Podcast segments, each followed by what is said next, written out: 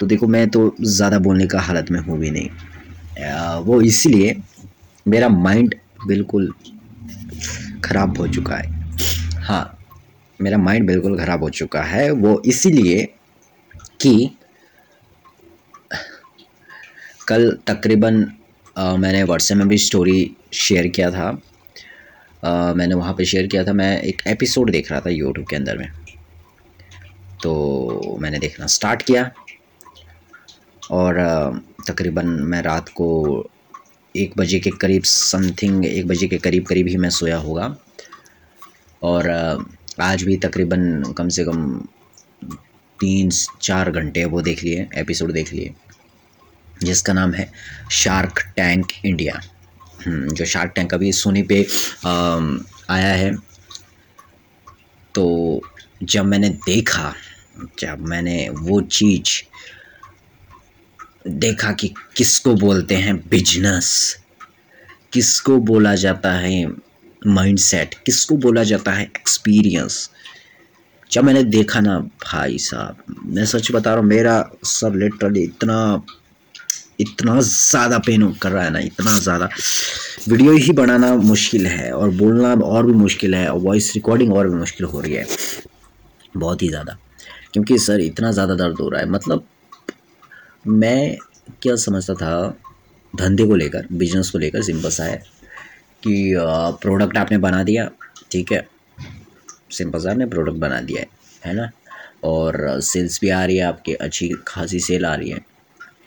लेकिन धंधे में सबसे ज़्यादा ज़रूरी होता है कि आप अपने कस्टमर को क्या फील करवा रहे हो। अपने कस्टमर को क्या फील आप करवा रहे हो, ठीक है? आपके कस्टमर क्या रिस्पांस दे रहे हैं? आपका ऑडियंस क्या रिस्पांस दे रहा है? मतलब इतना बारीकी अब देखो, जैसे शार्क टैंक में तकरीबन अभी पाँच शार्क टैंक है उसमें जो आता है सोनी में। पाँच शार्क टैंक है। और मेरा फेवरेट दो ही है उसमें। एक Aman Gupta founder of Boat company तकरीबन सबको पता है और दूसरा है उसका अनुपम हाँ आई थिंक अनुपम है कुछ, अनुपम पूरा नाम मेरे को पता नहीं है। वो दोनों बंदे का तो मैं फ़ैन हो चुका हूँ सच में। मतलब बिजनेसेस की है तो सबको, इतनी बारीकी से नॉलेज है हर चीज़ की, हर चीज़ की।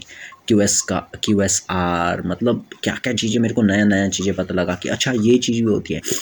उसमें सीधा ओपन बोला जाता है। ये भी नहीं कि यहाँ छोटे मोटे धंधे जिनका मतलब महीने का तकरीबन सत्तर अस्सी हज़ार का सेल हो रहा है है ना?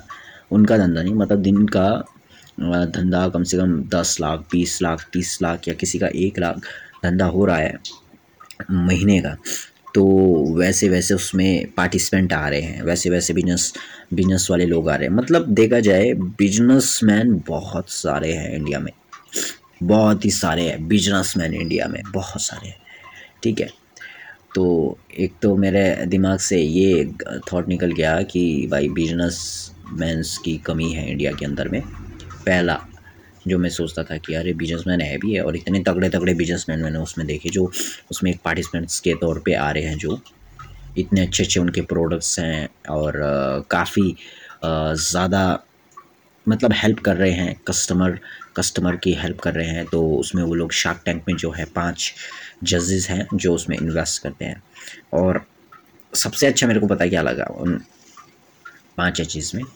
कि जैसे वो इन्वेस्टर इक्विटी मंगाते हैं मतलब मान लो कि अगर वो डिमांड करते हैं पचहत्तर लाख रुपए का इन्वेस्टमेंट के लिए तो उसमें से हिस्सेदारी वो रख रहे हैं तीन से चार या पाँच परसेंट या कोई ट्वेंटी परसेंट भी रख रहा है, कई थर्टी भी रख रहा है। ठीक है वो बेस है अपना ठीक है जैसा भी है। तो मैंने देखा और मैंने चीज़ क्या समझा? जब मैंने देखता है ना उनको तो मतलब जैसे उनसे मंगाते हैं आ, कोई वन करोड़ की आस्किंग कर रहा है वन करोड़ रुपीज़ का आस्किंग कर रहा है तो एक करोड़ का वो चेक काट के दे रहे हैं। मतलब कहीं ना कहीं मेरे को ये सोच सोचना है कि मतलब मैं उन पार्टिसिपेंट के उस पर नहीं देख रहा, मैं उन जजेस को देख रहा था कि मैं उनके ना बोला जाता ना everything is mindset होता है।